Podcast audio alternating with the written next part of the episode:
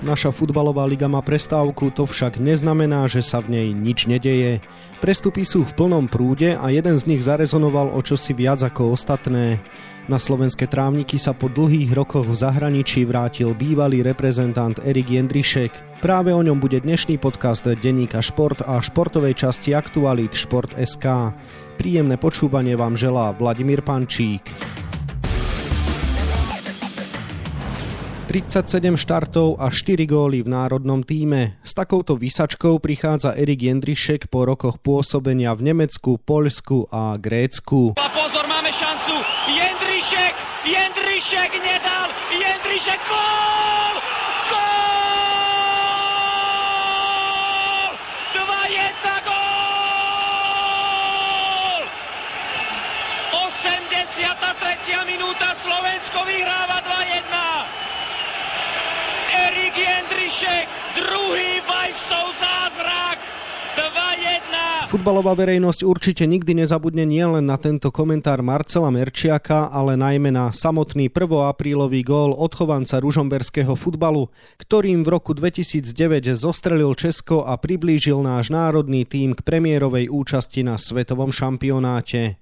Dnes už 34-ročný rodák z Oravy naplno zarezáva v FC Nitra a keďže súčasná doba stretnutiam nepraje, budeme spolu hovoriť prostredníctvom aplikácie WhatsApp. Erik, želám ti pekný deň pod zobor. Dobrý deň a ďakujem krásne. Ak mám dobré informácie, zachytili sme ťa medzi dvoma tréningami. Ako si to užívaš? Áno, áno, mám dva tréningy dnes. Začíname vlastne taký cyklus a snažím sa zapojiť vlastne do tréningu, takže sa zoznamujem s mužstvom a tak ďalej. Takže super, som rád, že už som v tom tréningovom procese. Pozrime sa na to, ako sa rodil tvoj prestup do Nitry. Poďme najskôr k rozhodnutiu opustiť grécky volos, v čom zohrala úlohu rodina.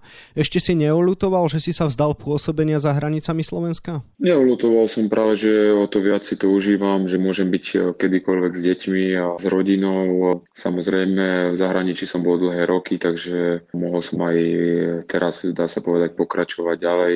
Mal som nejaké ponuky z Cypru a tak ďalej, ale rozhodol som sa, ako som sa rozhodol. Myslím si, že nastal ten správny čas a chcem ukázať aj tu ešte, že nepatrím do starého železa. Nikto nepredpokladal, že po návrate na Slovensko ťa uchmatne práve Nitra. Prečo si teda prijal ponuku z podzobora? Pravdu povediac ani ja som neočakával, že budem pôsobiť v Nitre, ale tak sa veci vyvinuli a som za to rád. Zatiaľ mám super pocity. Uvidíme, ako to pôjde ďalej.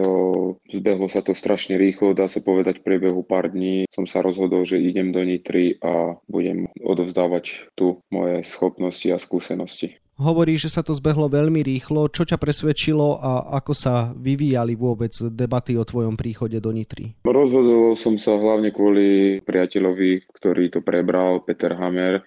To bolo taký nejaký impuls toho a na základe tohto vzťahu dlhoročného, že sa poznáme, som sa rozhodol mu pomôcť vo vybudovaní nejakého toho projektu, ktorý by chcel vybudovať v Nitre. Dúfam, že to bude úspešný projekt a ja budem jeho súčasťou. Pre veľký futbal si vyrástol v Rúžomberku. Fanúšikovia MFK zostali smutní, že si sa nevrátil pod Čebrať.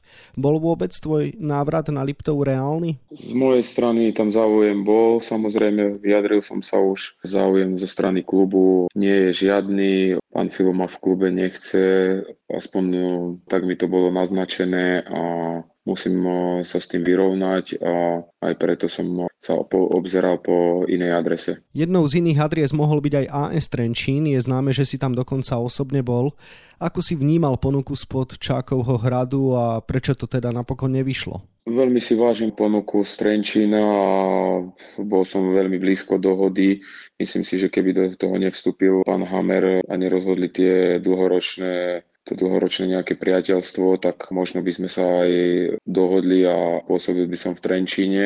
Rozišli sme sa aj tie jedna dňa boli veľmi korektné, za čo aj ďakujem teraz Trenčínu v takejto forme, ale futbal je taký, rozhodol som sa pomôcť Nitre a dúfam, že sa mi to podarí. Aké ďalšie kluby ťa chceli, čo môžeš prezradiť v tejto veci? Neviem, boli tam ešte dva kluby z prvej ligy, ozval sa mi dva kluby aj z druhej ligy slovenskej. Nechcel by som to asi konkretizovať.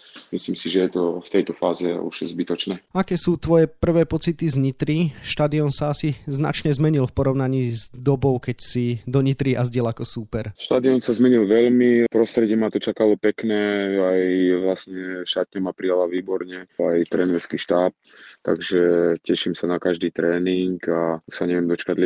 Nitra v poslednom období neprežívala ideálne časy. Cítiš, že sa veci v klube posúvajú vpred? Ja ešte to veľmi necítim, keďže som tu len dva dní a neviem, ako to fungovalo predtým. Ťažko sa mi k tomu vyjadruje. Zatiaľ, ako som spomínal, som spokojný a prostredie sa mi páči. Spomenul si, že práve nový investor Peter Hammer ťa pritiahol do klubu. Prečo práve on je pre teba záruka lepšieho obdobia? No a akým spôsobom ti teda v minulosti pomohol, že mu takto veríš? Je to človek, ktorého poznám už 15 rokov, takže hlavne kvôli tomu. Samozrejme, že on nie je milionár ani samotný investor, takže bude to záležať od viacerých ľudí. Či to bude fungovať, na to sa mi ťažko vyjadruje, lebo do toho úplne nevidím ako hráč Každopádne Peter, keď som prišiel do Nemecka, nevedel som po nemecky, nevedel som v podstate nič. Mal som 19 rokov, tak mi pomáhal, dá sa povedať, so všetkým. Zariadoval mi veci, byty, auto, proste všetko Takže je to človek, eh, ktorý mi na začiatkoch eh, fakt veľmi pomohol a týmto by som mu to tak eh, chcel splatiť alebo tak sa revančovať. Nitra aj vďaka nemu prechádza veľkou obmenou. Aký pocit máš z prvých tréningov a aké slova ti adresoval pri privítaní tréner Michal Šťastný? Uvedomujem si, že to nebude ľahké, keďže polovica kádra sa mení a toho času na prípravu je málo. Preto prichádzam aj e, vlastne v takej funkcii, aby som tými skúsenostiami pomohol k tomu, aby sa tá kabína rýchlejšie zohrala, mala dostatočné skúsenosti a vlastne mal by som byť také premostenie len medzi tou trénerskou a hráčskou kabínou. Aké ciele si dávaš do nasledujúceho obdobia, čo by si rád na Slovensku dosiahol? Moje osobné ambície sú viac menej rovnaké ako vždy. Chcem podávať dobré výkony, aby som si fakt získal srdcia tých fanúšikov. Zatiaľ sa mi to darilo v každom klube, kde som pôsobil, takže aj chcem to dosiahnuť aj v Nitre. Mám jeden privátny cieľ, chýba mi 20 gólov do toho klubu stovkárov, takže bol by som veľmi šťastný, keby sa mi to podarilo nejako dokopať. Na ktoré zápasy a vôbec s ktorými súpermi sa najviac tešíš? Samozrejme, najviac sa teším na zápasy so Slovanom, alebo moje bývalé mužstva Trnava, alebo Ružomberok. Takže to budú pre mňa také asi najväčšie highlighty v tom roku. Tvoj syn Elias hráva za mládežnícke družstvo Ružomberka. Už si sa s ním rozprával, komu bude teraz držať palce? No, ešte sme sa o tom nerozprávali, ale už teraz, keď hráme doma futbal, tak zvádzame súboje Ružomberok Nitra. Takže už tá rivalita je tam teraz u nás v domácnosti. Na záver výhľadová otázka myslíš si, že v Nitre ukončíš profesionálnu kariéru, alebo takto dnes ešte neuvažuješ, prípadne máš už aj premyslené, čo bude po nej? Úplne premyslené to ešte nemám. V podstate s každým klubom, s ktorým som sa rozprával, vždy padlo slovo, alebo vlastne slova o budúcnosti a že by som sa mohol zapojiť v štruktúrach klubu ale nechcem predbiehať. Uvidíme, ako tento projekt bude fungovať a podľa toho sa všetko bude samozrejme aj odvíjať. Zatiaľ som tu ako hráč, takže sa sústredím na túto cestu a ďalej sa uvidí. To bol útočník Nitry a navrátilec na slovenské futbalové trávniky Erik Jendrišek, ktorému ešte ďakujem za rozhovor a želám pekný deň pod zobor. A ja veľmi pekne ďakujem a majte sa. Viac informácií zo sveta športu nájdete na webe Športdeska a takisto v denníku Šport. V jeho dnešnom vydaní si môžete prečítať aj tieto témy.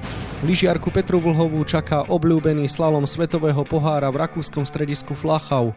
Dočká sa na kopci, kde sa jej tradične darí završenia víťazného hetriku. Cyklista Peter Sagan je na krížovatke svojej kariéry. To, či ostane aj po tejto sezóne v týme Bora Hansgrohe je v tejto chvíli 50 na 50. Brankári našej futbalovej reprezentácie Martin Dúbravka a Marek Rodák sa vo svojich ostrovných kluboch opäť dostali na ihrisko. Čo to znamená z pohľadu reprezentácie? No a na 24 stranách je toho samozrejme oveľa viac. Scenár dnešného podcastu sme naplnili a zostáva nám sa už iba rozlúčiť. Od mikrofónu želá všetkým ešte pekný deň Vladimír Pančík.